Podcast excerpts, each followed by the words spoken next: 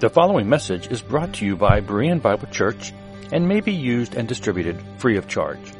For more free audio, video, and text resources, be sure to visit www.bereanbiblechurch.org. Thank you. Let's get started. Good morning, Bereans. Appreciate you being here this morning. Those watching you live, thanks watching us live. Thanks for joining us. We began to look last week at James chapter 2, verse 14 through 26. This can be a very difficult passage. And in my opinion, I think the misunderstanding of this passage has caused one of the most tragic interpretive blunders in the church. It's the misunderstanding of this passage that causes believers to judge the eternal salvation of others based on how they live, based on the things they do, based on their works. They'll look at somebody and say, well, look what they're doing. They can't be a Christian. And many have the view if you don't live right, and by right they mean up to their standards, it's because you're not saved. And it's my opinion that's a very destructive belief. It creates a doctrine of salvation by works, which goes against what the Bible teaches. And it really creates a bunch of Pharisees that are running around judging other Christians because they don't live up to the standards that they've met. In James 2:14 he says, "What good is it, my brothers, if someone says he has faith but does not have works, can faith save him?" Now, Bob, were you reading from the King James? Yes. Okay. The King James left out that or such faith, which is good because it doesn't belong there. It's been stuck in, but the King James actually got it correct there. And we talked about this last week. The key to understanding James is to understand his use of the Greek word sozo, that's translated here as save. James does not use save to speak of eternal redemption. We hear the word, that's, I think that's pretty much all we think of when we hear saved, is eternal redemption. But in the Hebrew sense, it was used much more of physical deliverance temp, from temporal judgment. So James is telling his readers how to save their lives from the damage that sin brings. That's what James is about. Look what he says in 121. Therefore, put away all filthiness and rampant wickedness, and receive with meekness the implanted word which is able to save your lives. And that's sozen tensuke, save your life. If you deal with this sin, get it out of your life, it's literally able to save you from the damage that sin brings. James 5, 19 through 20. He says, My brothers, if any of you wander from the truth, he's writing to Christians. Only a Christian can wander from the truth. And someone brings him back. Let him know that whoever brings back a sinner from his wandering will save his soul, sozen tensuke, from death and will cover a multitude of sins. These verses all deal with how to save your life from the temporal judgment of God on sin. In verse 14, James is asking, what will be the physical, temporal benefits to a Christian who doesn't act on what he believes? Our faith won't save us from the temporal judgment of God that our sinful lives brings in because God judges sin. In James 2, 12 and 13, he says, So speak and so act as those who will be judged under the law of liberty.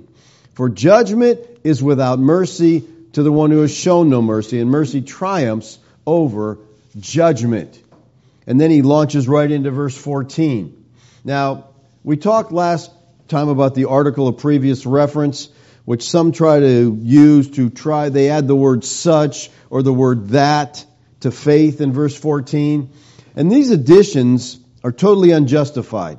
And they're only done to try to make James fit their theology. This addition to faith has caused the church, I think, to adapt the idea that there are different kinds of faith. It has made faith mystical, undefinable, and has added support to the anti-logical movement. Now, Soren Kierkegaard, who was a Dutch theologian of the mid-19th century, he's attributed with starting this subjective movement that we have in Christianity today. the most of the church has been swept away by. And Kierkegaard said this It really makes no difference what you believe. The how is all that matters. If you are really passionate if you really have a zeal, that's all that's important. What you believe really doesn't make any difference. What kind of? Yeah, exactly. And here's the problem though, people. We see this everywhere in the church today. Mindless passion. And Kierkegaard used the illustration of an Orthodox Lutheran and a Hindu. And he says the Orthodox Lutheran prayed to God, but he just didn't have any passion. He just prayed according to knowledge. And Kierkegaard said this is useless to God.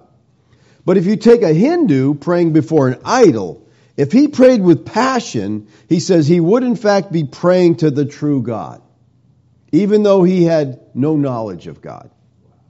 And Kierkegaard's buzz phrase was infinite passion. And it was just all about emotion and your passion and had nothing to do with what you knew. He said we encounter God by zeal. I think the charismatics have taken this on and said that's all about. It's all about we get into a frenzy, we get very emotional, that's what it's all about. I think Kierkegaard's teaching has infected the modern church. So I want to give you a deep theological thought here you need to think about for a moment. When it comes to faith, there are not different hows. There are only different whats. It is what you believe that matters. Despite what Kierkegaard said, okay? It is what you believe that matters. Faith is understanding and assent to a proposition. We talked about that last week. You can't believe the wrong way. You can only believe the wrong thing. Okay? Because belief is belief. You know if you believe something or don't believe it. They try to make that mystical. Others try to confuse the issue by saying that faith includes more than just belief. You got to do other things like you got to surrender or you have to have a commitment or you have to do whatever. George Manfred Gutsky wrote this. He says, when we say we believe, we must always include that believing is yielding ourselves to the will of God. Now I think he's adding an element to faith here that's not there. See, faith is an act. When you believe, you're given eternal life. Yielding is a process. And as we grow in the Christian life, we should continue to yield ourselves to the will of God. That's practical growth. But if faith includes yielding to the will of God, then my question is, how much do I have to yield to be saved? Because how many of you would say you are totally yielded to God? I can't sing the song, I surrender all. I think it's a lie. I don't surrender all. Okay, so I'm not going to sing that. I'd like to, I try to, but I don't surrender all. You know, let's sing songs about God and His glory, then how wonderful we are. I surrender. I'm wonderful, Lord. I surrender. No, you don't. So how unyielded could you be and still be saved? See, these people can't answer these questions. You know, okay, obedience is part of the gospel. Okay, how obedient? 100%? No one does that except Christ. Okay? So you just got to learn to ask questions. And we can see the confusion that comes when you try to make saving faith anything but understanding and assent to the propositions of the gospel. Now, one of the major causes of confusion in understanding faith as simply believing comes from a failure to see the biblical distinction, I think, between a believer and a disciple. Let's compare two verses. John 5, 24. Truly, truly, I say to you, whoever hears my word and believes him who sent me has eternal life. He doesn't come into judge, he's passed from death to life. He believes, he gets eternal life. That's pretty clear, isn't it? Now compare that with Luke 14:33. So therefore, any one of you who does not renounce all that he has cannot be my disciple. So is forsaking all a condition of eternal life? No, eternal life is a free gift. But discipleship is costly, as you can see.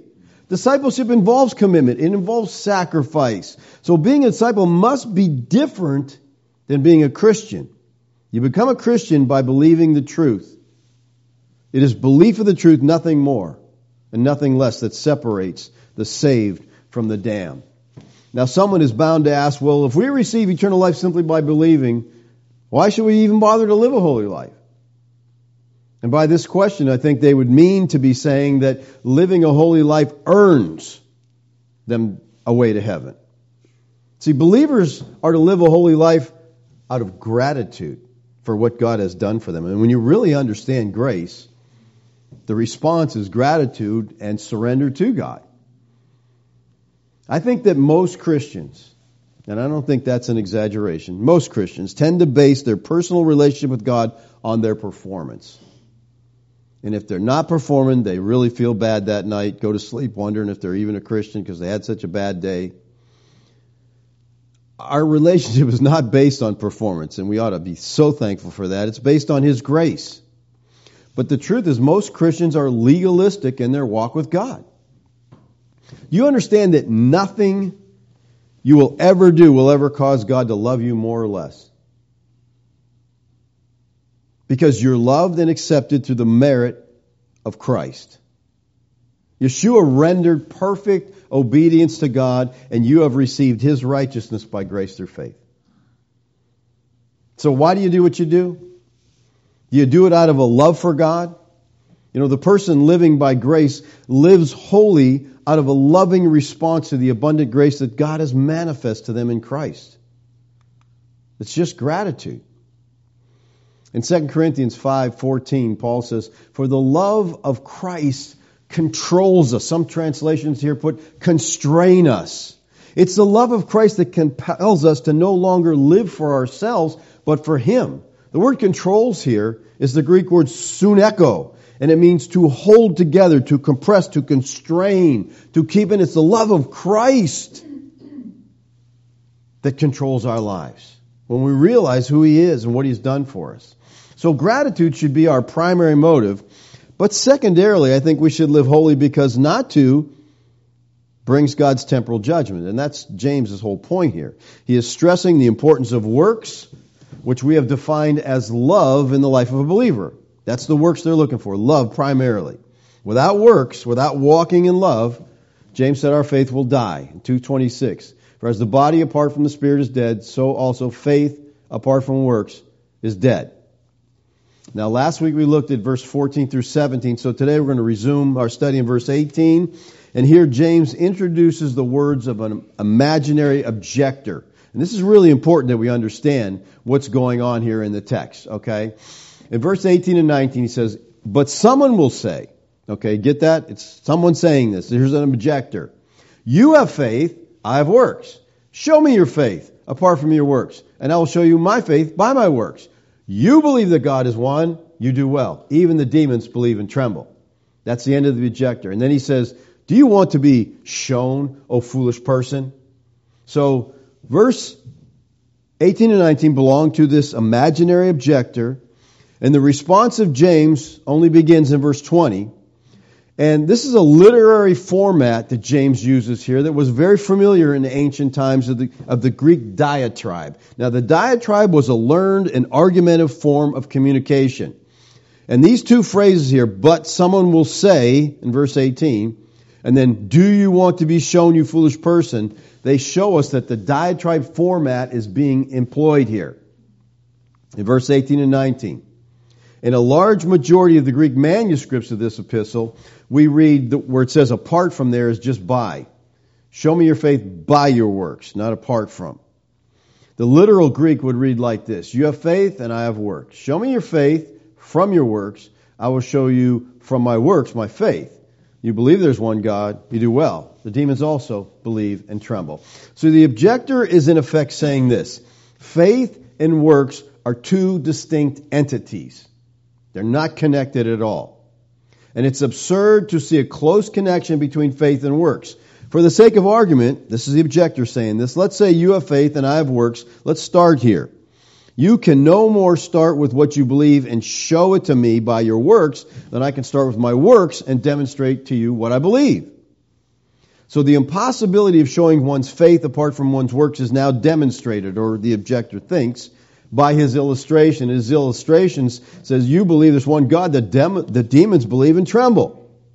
So the objector is saying, Listen, men and demons both believe the same truth, that there's one God, but their faith does not produce the same response. Although the article of faith may move a man to do well, it never moves demons to do well.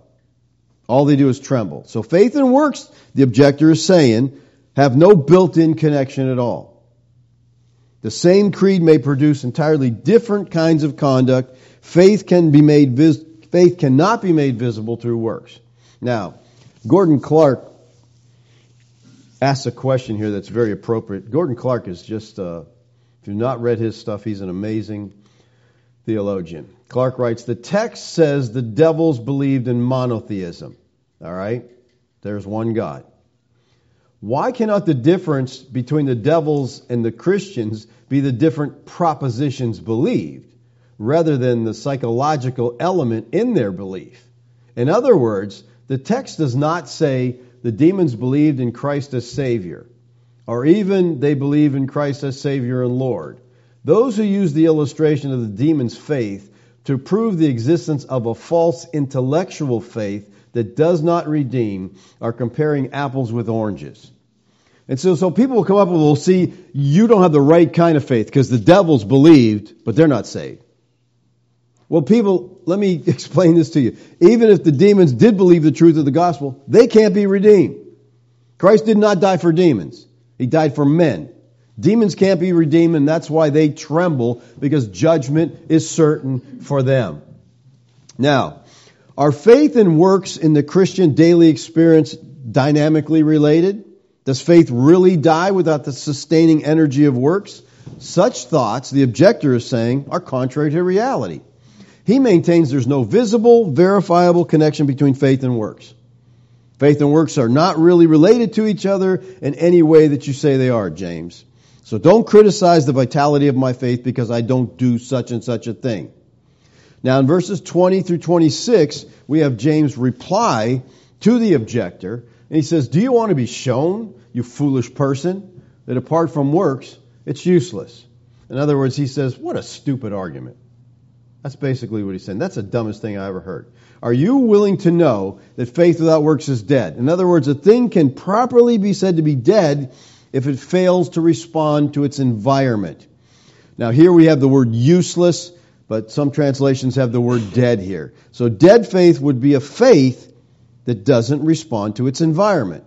Look at 1 John 3 16 through 18. He says, By this we know love. He laid down his life for us, and we ought to lay down our lives for the brothers. But if anyone has the world's goods and sees his brother in need, yet closes his heart against him, how does God's love abide in him? Little children, let us not love in word or talk, but in deed and in truth. So a dead faith is faith that does not love. Love is the action. Love is obedience to God's laws. Dead equals barren or unproductive. Now the Textus Receptus uses the word dead there in verse 20. But the modern critics generally accept the rendering barren or useless as a likely meaning or the best meaning. And there's really a subtle play on words here in the Greek. The word works and useless are the words ergon and argos, which is works, workless. So if you don't work, your faith is barren. It's fruitless. It is useless. It's not producing anything. Notice what 2 Peter says in 2 Peter 1 5 through 8. For this very reason, make every effort to supplement your faith. So he's saying, you have faith, right? Let's supplement that. Let's add to that, right? What are we going to add? Virtue, virtue knowledge, knowledge self control, self control steadfastness, steadfastness with godliness, godliness with brotherly affection, brotherly affection with love. For if these qualities are yours and are increasing, they keep you from being ineffective or unfruitful. See, you got these things in your life, they'll keep you from being unfruitful because you're actually living out your faith. The word unfruitful here that Peter uses is often used of things which there's no profit derived from. So faith, apart from works, is unfruitful. And I think Yeshua teaches this very thing in John 15, where he says, I am the true vine. My father is the vine dresser. Every branch in me that does not bear fruit, he takes away, and every branch that does bear fruit, he prunes, that it may bear more fruit. Already, he says, are you clean? Because of the word that I've spoken to you, abide in me. Now, I think this is a good text for helping us see the distinction between Christians and disciples. He says, You are clean. If you go back to chapter 13, he says, You're clean, but not all, because Judas was there in chapter 13. Judas is gone now, He says, You're clean. And he's talking about they have life. They, okay, you're clean, you're Christians. You guys are clean. And then he says this, Abide in me. So abiding must be dis- a distinction if he's telling the Christians to do this. All right, you're a Christian. I want you to abide in me. Then he says, as the branch cannot bear fruit in itself. So if you're not abiding, you're not going to bear fruit. Unless it abides in the vine, neither can you unless you abide in me. So we have to abide. We talked about this as we went through the Gospel of John. Abiding in Christ, remaining in Him, walking with Him. Then he goes on to say, I'm the vine and you are the branches. Whoever abides in me and I in him is that bears much fruit. For apart from me, you can do nothing. If anyone does not abide in me, he is thrown away like a branch and withers, and the branches are gathered and thrown into the fire. All right, so whoever abides in me and I in him, they bear much fruit. And that's the idea. We want to be a fruitful, we want to have a fruitful life. If you abide in me and my words abide in you, ask whatever you wish and it will be done for you. By this, my Father is glorified that you bear much fruit and prove to be my disciples. Now look, he doesn't say, if you bear much fruit, you'll prove to be a Christian. That's how most Christians translate this. That's how most Christians see this. That's how you prove that you belong to Christ because you're bearing fruit. Why didn't the Lord say that? Did he make a mistake here? Should he have said that? I think he knows what he's talking about, right? He's talking to Christians. And he says, You bear much fruit, you'll prove that you're my disciples. Fruit bearing proves that. The Christian who abides in Christ will produce fruit. In other words, they will walk in love. And failure to abide results in chastening. And he talks about that. The, the branches, he, he says, like a branch, it withers, and the branches are gathered and thrown into the fire and burned. He's not talking about hell here. Okay, he's talking about discipline, chastisement. Okay? Look at Matthew 13, 22. This is a parable of the different soils. And he says, And as for what was sown among the thorns, this is the one who hears the word, but the cares of the world, the deceitfulness of riches choke out the word, and it proves unfruitful. So here's a Christian that's unfruitful. Now, most people would say, you know, only one of these soils is a Christian, and the other three soils are not even Christians. I disagree. I think one of them's not, and the other three are. All right? But here we see a believer whose faith dies and they become unfruitful. Now, Luke gives us some insight into the fact that the person was in fact a believer. In Luke's version of this in 813, he says, And the ones on the rock are those who, when they hear the word, they receive it with joy. But these have no root, and they believe for a while, and in time of testing, they fall away. Now, here's what's strange about this John Calvin used this verse to teach what he called temporal faith. Temporary faith. Okay, in other words, you, you believe for a while. And my question to Calvin would have been so did you have temporary eternal life? Because when you believe, you get eternal life. So if you have temporary faith, did you get temporary eternal life, which I guess wouldn't really be eternal life? Be the five, ten year plan, whatever. So no, they, they were believing. And the idea here is that the cares in the world and these things are choking it out and they're not being fruitful. Now, to prove his point, James used the illustration of Abraham in verses 21 through 24. He's dealing with his objector, so he says, okay, let me give you an illustration. And he says, if you can't see the dynamic interaction between faith and work in Abraham's famous act of obedience, you won't see it anywhere. Abraham had a living faith because he acted on what he believed. 221, he says, was not Abraham our father justified by works when he offered his son Isaac on the altar? So James here says that Abraham was justified by works. That should cause you to have paroxysms, okay? Wait a second. That, you know, Abraham was the father of faith, right?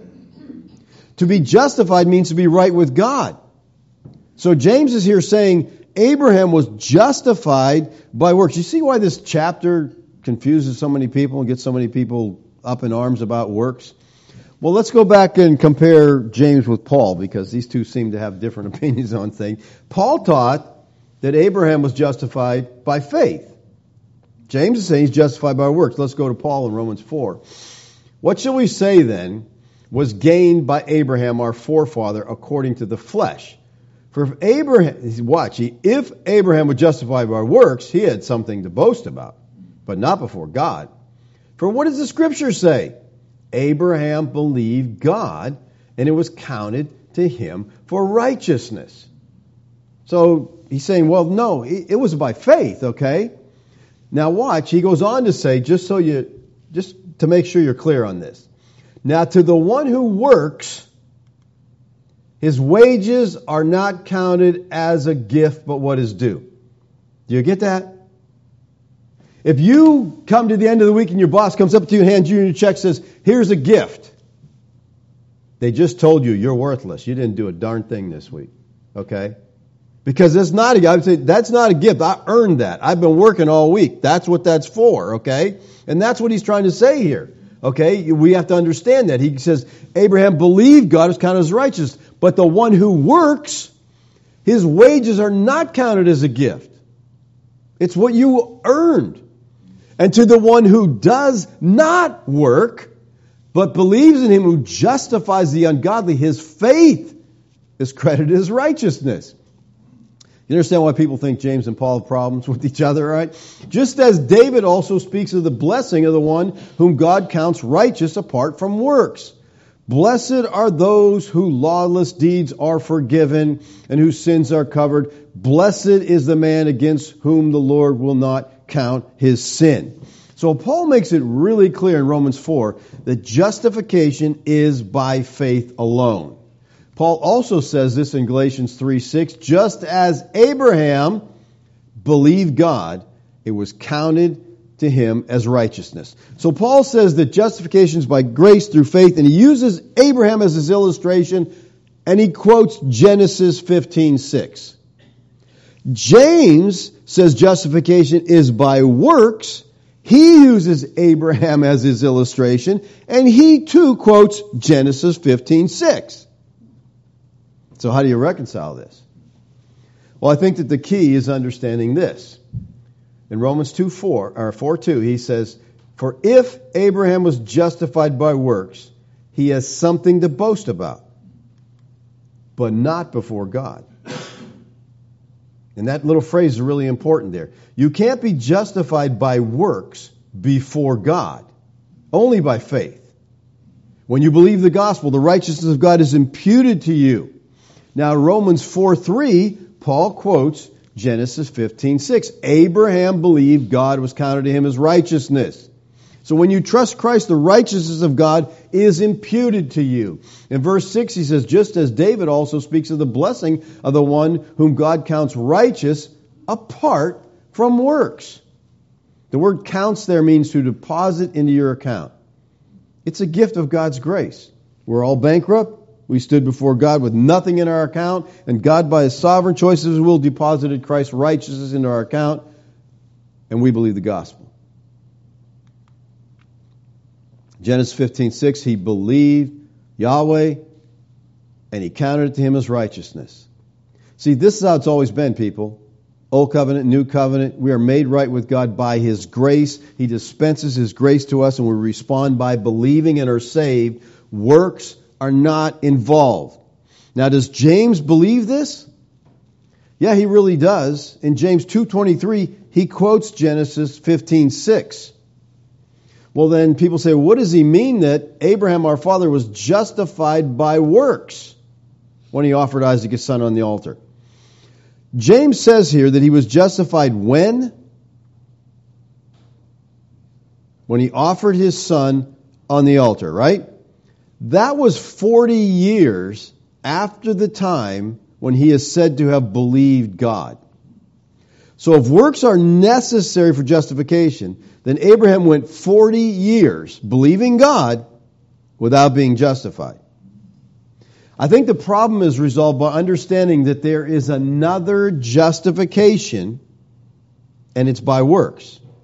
There's justification before God by faith, and there's justification before men by works, the things we do.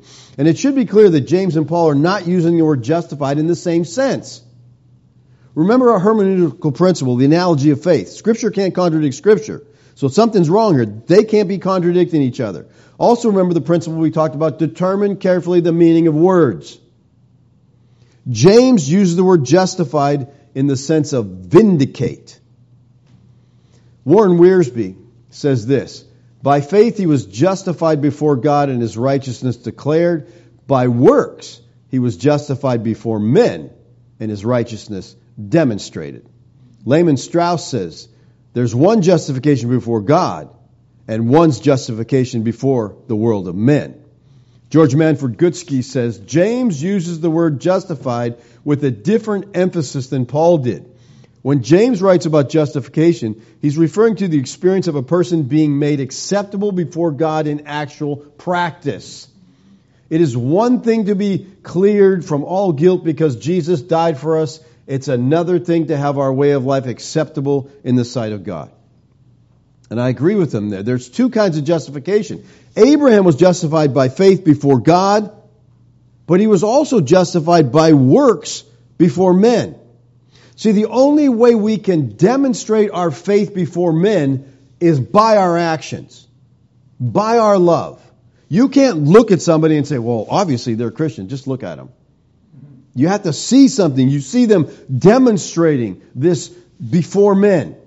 Look at uh, John 13, 34 and 35. He says, A new commandment I give you, that you love one another, just as I have loved you. That's a pretty high standard. You also are to love one another. And by this, all people will know that you're my disciples if you have love for one another. Again, he's stressing this fact they'll know you belong to me, you'll know you're my disciple because of your love. Galatians 5 6, for in Christ Yeshua neither circumcision nor uncircumcision counts for anything but only faith working through love. So living faith is demonstrated in a life of love. Now Abraham was justified by his faith in Genesis 15:6 and he was justified by works in Genesis 22, which was 40 years later. Well, let's look at Genesis 22. So just see how this all plays out. This is 40 years after he believed God, all right? Now, before Isaac's birth, Abraham had nothing to rely on but a promise. Okay? God made him a promise, and he had nothing but that. Genesis 15:5. He brought him outside. He said, Look toward heaven, number the stars if you're able to number them. Then he said to him, So shall your offspring be. So, what did Abraham have to verify that promise? Well, he had a very old wife that was barren and had never had children. He himself was pretty old.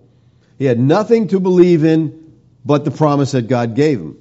And then Sarah becomes pregnant, Isaac is born, and now he has more than a promise. Now he has Isaac. But the problem is, now that he has Isaac, he's in danger of leaning on Isaac instead of on God. He and Sarah had finally had a son. Abraham believed God, but could his faith stand the test of time? And so God tests Abraham in Genesis 21 1, he says, And these things, after these things, God tested Abraham and said to him, Abraham, and he said, Here I am. So God tests him. Is he going to live on his, is he going to act out his faith? Is he going to trust God? Is he going to move forward? In verse 2, he said, Take your son. Now watch what he says. Your only son. You only got one. Take that one. Oh, the one you love. Let's just, you know, make this really difficult. And go to the land of Moriah and offer him there as a burnt offering on one of the mountains of which I shall tell you. So God makes a promise to Abraham that he'd have a son 40 years earlier. He finally got the son, and now he's told to kill him. Would he act on? Would he obey God? As a parent, how do you respond to this? I'd say, mm, is that really you, God? I'd need some confirmation here. You know, I, I need a lot of things. But Abraham's response is simple. Abraham rose early in the morning, saddled his donkey, took two of the young men with him, his son Isaac, cut the wood for the burnt offering, arose, and went to the place of which God told him. So Abraham's faith in the covenant keeping God was alive, and he acted on what he was told to do. This is just an incredible act of faith. Because God had made Abraham a very specific promise of blessing to the whole world through Isaac. And if he kills Isaac, then what happens? And yet Abraham's willing to kill his son in obedience to Yahweh, figuring God would work this out somehow. In verse 5, he says, Then Abraham said to his young son, stay, or his young men, stay here with the donkey. I and the boy will go over there, worship, and we'll come again to you. So Isaac was the one essential link between the aged couple and the fulfillment of God's promise of a great posterity. So Abraham says, We'll come again to you. So he had faith somehow that God was going to do something. And we talked about this several weeks back. I think he just believed that God would raise the dead if he needed to. Genesis 22, 7 and 8. Isaac said to his father, My father. And he said, Here I am, my son. And he said, Behold the fire and the wood. Where's the lamb for an offering? What do you tell your son? Watch what Abraham says. I love it. Abraham said, God will provide himself a lamb. Is that awesome? God will provide it for a burnt offering. So they went both of them together.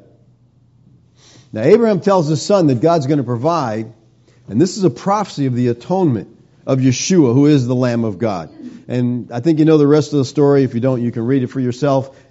Abraham pulls back the knife to kill his son. God stops him. He finds a ram caught in a thicket, and he can offer that ram as the sacrifice. This is an incredible act of faith on Abraham's part because he believed God and he acted on what he believed. And the word justified can be used in one of two ways, and we have to understand this, all right? It can be used to declare and treat as righteous. That's how most of us see the word justified. Oh, but it can also be used to vindicate, to show, or demonstrate as righteous. Look at Luke 7:36. Yet wisdom is justified by all her children. And this is teaching that a wise act produces good fruit. It vindicates a person's wisdom. So Paul uses the first here when he talks about justification to declare and treat as righteous. James uses the second. So James is using the word justified to speak of vindication or a demonstration of his righteousness.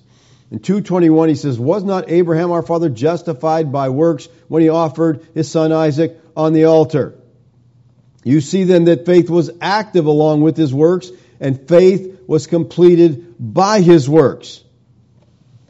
So here we see that Abraham was justified when he offered Isaac, and again, that's 40 years later.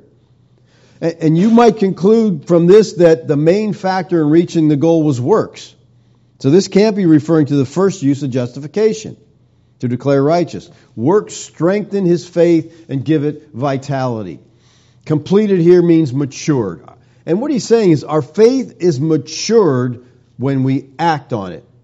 And as clearly as faith has generated obedient activity, so too has obedient activity generated a richer faith. And in other words, when you act on what you believe, your faith grows.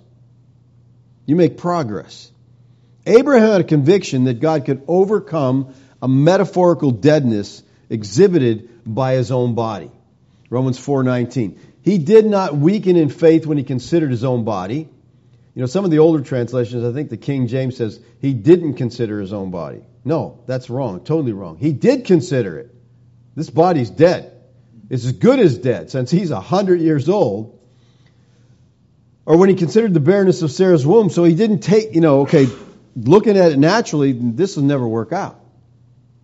But Abraham moved to the assurance that if necessary, God could actually resurrect his son's body from the dead if he needed to. And that's what he says in Hebrews 11, 17, and 19. By faith, Abraham, when he was tested, offered Isaac, and he who received the promise was in the act of offering up his son, of whom it is said, Through Isaac shall your offspring be named. In other words, everything you're going to get is coming through him, but you're going to kill him? He considered that God was able even to raise him from the dead, from which, figuratively speaking, he received him back. How much faith does it take to believe in something that's never happened? You know, somehow he believed God's going to work this out. Whether he believed the seed was Isaac or he believed the seed would come through Isaac, he just, God's going to work this out and he just obeyed God. You know, sometimes we try to make everything logical in our own brain before we can act. You know, God's got to make sense to us. Let me ask you this Could Abraham have believed God and not acted to offer Isaac.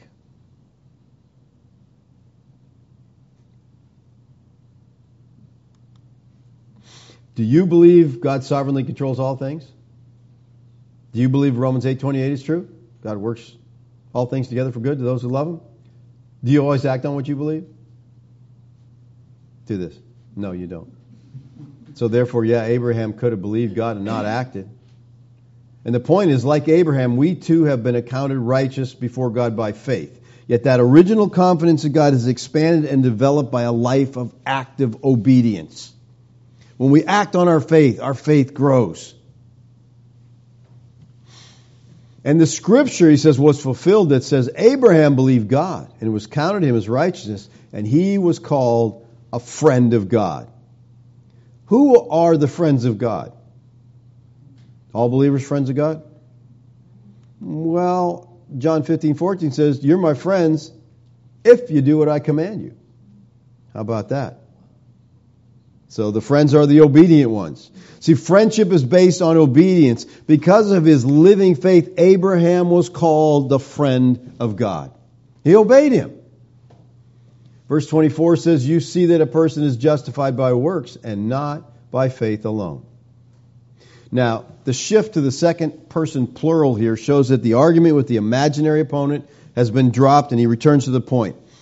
James never speaks of justification by faith and works. It's either faith or works. Now, in verse 24, James is saying that justification by faith is not the only justification that there is. James does not say that justification by faith cannot exist apart from justification by works. If this was true, it would have been 40 years before Abraham had been justified. Now, next, James moves to another illustration. He uses Abraham, and every Jew loved Abraham, the father of the faithful. And then he uses Rahab.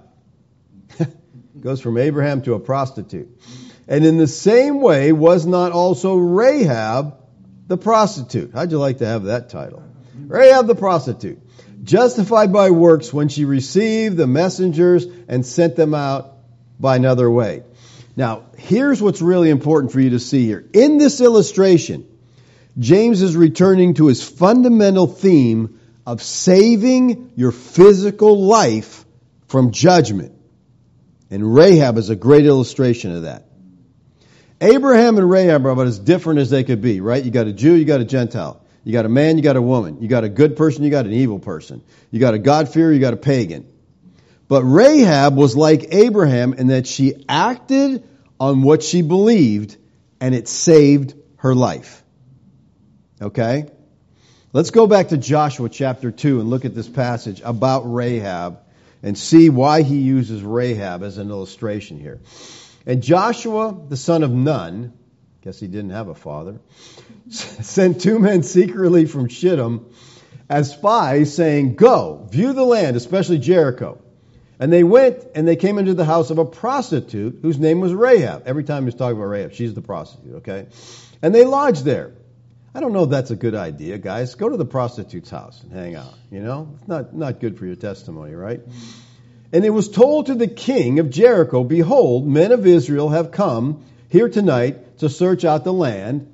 Then the king of Jericho sent to Rahab, saying, Bring out the men who have come to you. So somehow the king gets word these guys came to Rahab, they're over at his house, who entered your house, for they have come to search out all the land. But the woman had taken the two men and hidden them, and she said, True, the men came to me, but I don't know where they went from. And when they the gate was about to be closed at dark, the men went out. I don't know where the men went, so she's just lying. You know, she hid them, and now she's lying. And people have go crazy. Oh, she's lying. Yeah, the king didn't deserve the truth. She's protecting life. Okay, but here's what's funny to me. The harlot says to the king, Pursue them quickly, for you will overtake them. So here the harlot's giving the king advice. Here's what you should do, king, okay?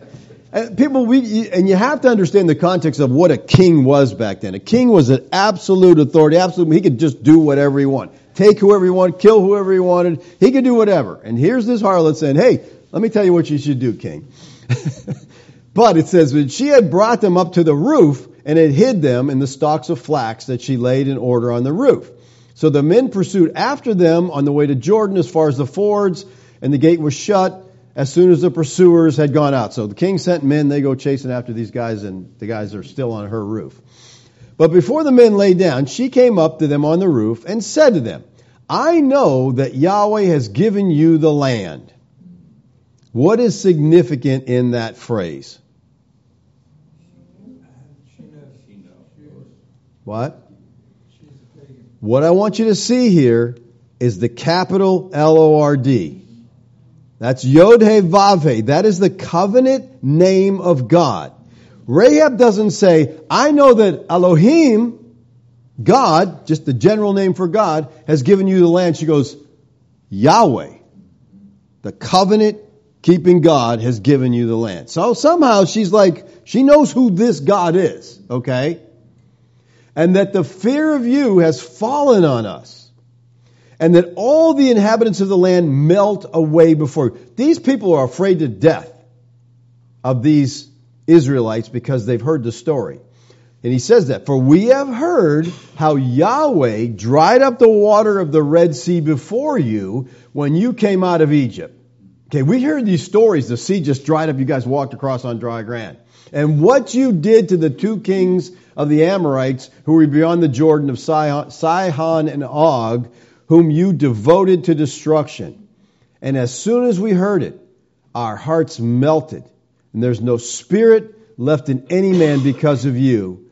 For Yahweh, your God, Yahweh, your Elohim, He is Elohim in heavens above and on earth beneath. That's quite a statement by this harlot.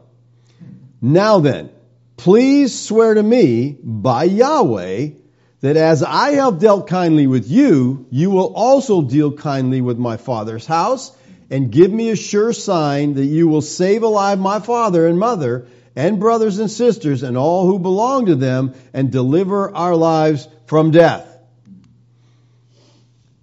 And the men said to her, Our life for yours, even to death. If you do not tell this business of ours, then when Yahweh gives us the land, we'll deal kindly and faithfully with you.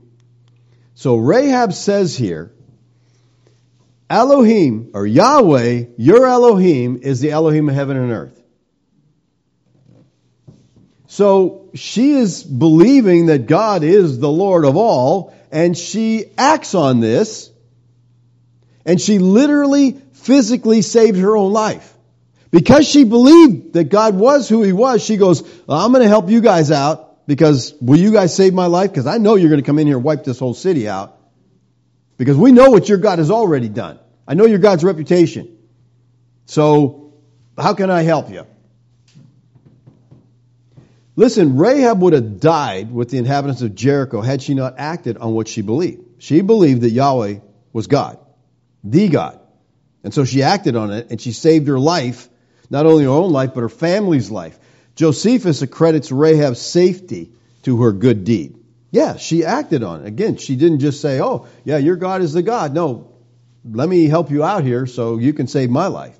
And James readers, James is trying to say, can do the same thing. They can save their lives if they were committed doers of the word. And so can we. It was a, if it was a case of escaping physical death, which sin could so greatly hasten, faith alone can't save anyone. But faith that worked could. And we need to see the connection between faith and works. There is a vital connection. Life preservation is at the core of this whole passage. So what kind of works vindicate faith? Well, as we said in our last study, love is the work of faith. Galatians 5 6. For in Christ Yeshua, neither circumcision nor uncircumcision counts anything, but only faith working through love. So Abraham and Rahab, they both laid their lives on the line for what they believed. Their love caused them to be willing to sacrifice all for what they believed. You know, if Rahab would have got caught by the king, find out what she did, that's it, treason, she's dead. But she figured, if I don't do something, I'm dead anyway because this city is going to be destroyed by Yahweh. So their faith was alive and their faith kept them alive. And James, clo- James closes his argument with this. He says, For as the body apart from the spirit is dead, so also faith apart from works is dead. For as is literally just as even so. In other words, in this analogy, in both cases, if the second member is missing, the result is death. A person's faith, like his body, can die. And James is saying here, works are actually the key to the vitality of your faith. His point is not that a vital faith is the key to works. When love separates from faith, that faith becomes fruitless. It becomes useless. And when our faith dies, we lose our fellowship with God and we come under temporal judgment. Now, Abraham's obedience to God was an act of love. John 14, 15. If you love me, you'll keep my commandments. He loved God. He demonstrated that because he obeyed him. And Rahab's risking her life was also an act of love. John 15, 13. Greater love has no one than this, that someone lay down his life for a friend. She literally laid down her life to save these people. Biblical love is defined as obedience to God and sacrificial service to our neighbor. And love is the spirit that keeps faith alive. The Corinthians were believers, but they lacked love and they were temporally judged because of it. So I want to ask us this morning, how would you characterize your faith? Is it living or is it dead? Are you a doer of the word, as James says, or are you a hearer only? And let me remind you that a dead faith is in danger of temporal judgment. It is a living faith that preserves the physical life and brings temporal blessing. And for a Christian to think that because I'm a Christian, it doesn't matter what I do is so to so grossly misunderstand the Word of God because God cares about how we live, and the Lord chastens whom He loves. He wants us to live in holiness because He knows that will bring us the greatest blessing in life, the greatest joy, the greatest happiness. And when we try to go our own way and don't act on our faith, it causes all kinds of problems. Whom the Lord love, He chastens. So Paul and James are they don't have a conflict with each other. Okay? Not at all. They both believe that salvation is by grace through faith. But James' whole thing is here, stressing here, you have to act on what you believe. You have to live it out if you want to understand the blessings of the temporal life here and now. Let's pray. Father, I thank you this morning for the opportunity, Lord, to look at your word. I thank you, Lord, that for the analogy of faith, for the fact that we have guidelines to look at Scripture by so we don't have to be confused we know something's wrong here in our understanding because James and Paul can't be in conflict with each other because they're both writing the living Word of God. Thank you, Lord, for the opportunities that we have today to study and learn. I pray that we take what we know and put it into action in our lives, Lord, that our faith would be a living faith that demonstrates the reality of who you are to everyone around us. Thank you, Lord, for your grace to us. Amen. Questions? Comments? Much time you got?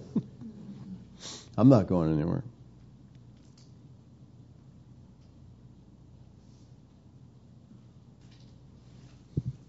Something you didn't bring out You mentioned it time, time and time again. James five nineteen, James, James is talking to Christians, but then he, um, I don't remember how. He calls them sinners. Well, yeah, he's talking to Christians because he said they've erred from the truth. I Yeah. mean, an unbeliever can't err from the truth. They live in error. Okay, Yeah. that's how they're not wandering from it. They're never in it. But the Christians. And he calls them brothers, and is calling them brothers. He's writing to believers. Abraham, in his act, in his work of uh, putting Isaac on the altar, uh, I mean, uh, just saying it a different way, I guess, I see that as a great act of faith because he It was a great act. of faith. believed. That's the whole thing. Yeah. He, his faith Now- demonstrated. You know, he Yeah. said he believed God. Well, look, he did believe God. All right, and he he obeyed him, and that's the thing. If you love me, keep my commandments. God commanded him to do this, and he just went and did it. Well, it was, I haven't gotten a commandment to do that, but there's a lot of people I'd like to put on all. Moving on, how did, uh, where did Rahab get her faith, her knowledge and trust of Yahweh? Well, she heard about it. Okay, and she heard about the works. They obviously heard about what happened in Egypt. And again, we don't usually think of this, but the Bible mentions it several times. God in Egypt was battling Egypt's gods. Okay? And he was demonstrating his power over their gods. So Rahab knew, okay, Egypt's got these gods. These gods were powerless before Yahweh. He destroyed them all, and brought these children out. He's wiping out everybody along the way. We're in the way. We're dead. And she just believed that. She heard And on the news. she, yeah. she didn't hear it on the fake news, that's for sure. But somehow the word had gotten to them about this, and it, you know, she believed. She, she said, okay, Yahweh. Maybe not in her case, but generally they lived in fear for 40 years, waiting for them to get Well, all the way across the desert. Yeah, I mean, again, there was enough time for uh, the word to travel. Yeah.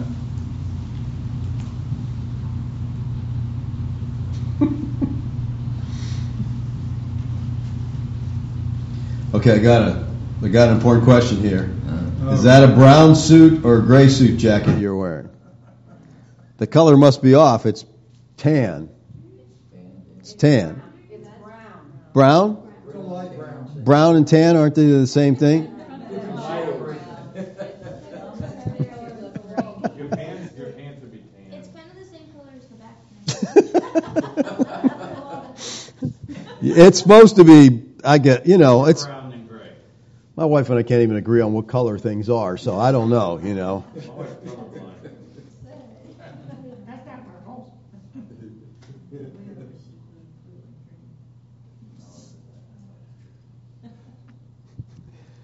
Okay, Mark says from Texas said you said a couple of times when you believe you get eternal life. Can you elaborate? Because it seems to me that life is a necessary precondition for belief. I agree with you 100%. Okay? We get we receive life and then uh, because of that we believe. And there, you know, I, I've got a message, Mark, on the Ordo Salutis, the order of salvation. Yes, technically we could get into that order, but faith and eternal life go together. So we know that somebody has eternal life because they believe, but the eternal life has to come first. God has to give you life. Dead men can't believe. So yes, technically you're correct. Well, I mean, life, couldn't that be different in eternal life? You're given life, you're spiritually awakened to believe, and as a gift, you're given life eternal. It's not like they don't have to be the same life. Yeah, I mean, we can get into a lot of technicalities here. And again, when I go through the Ordo Salutis, I think you have to have be given life, then you believe, then you're saved. So salvation comes after faith. But again, in the bottom line here, you're right, Mark, that you can't believe the gospel until God gives you life. Okay? Because most of the church thinks it's the other way around. You do this, and if you do, if you believe the right thing, God will give you life. Well, you're dead, so you can't believe. So, but yes, you were given life, and then you believe, and now you have eternal life. Um, Eternal life should be putting on immortality. You believe, you given life, you believe, and you put on immortality. okay, could be that. Like I said, there's a lot of distinctions here we can make make. sure that life doesn't go away, eternal. but, but the important thing to understand is, Check pretty long. yes, you're right, Mark. And, and thank you. Listen, Mark, you nailed it. That's the whole reason I do this question and answer. You know, I say something. Did I make you confused? I want to clarify. So thank you for giving me that opportunity, Mark, to clarify, because that's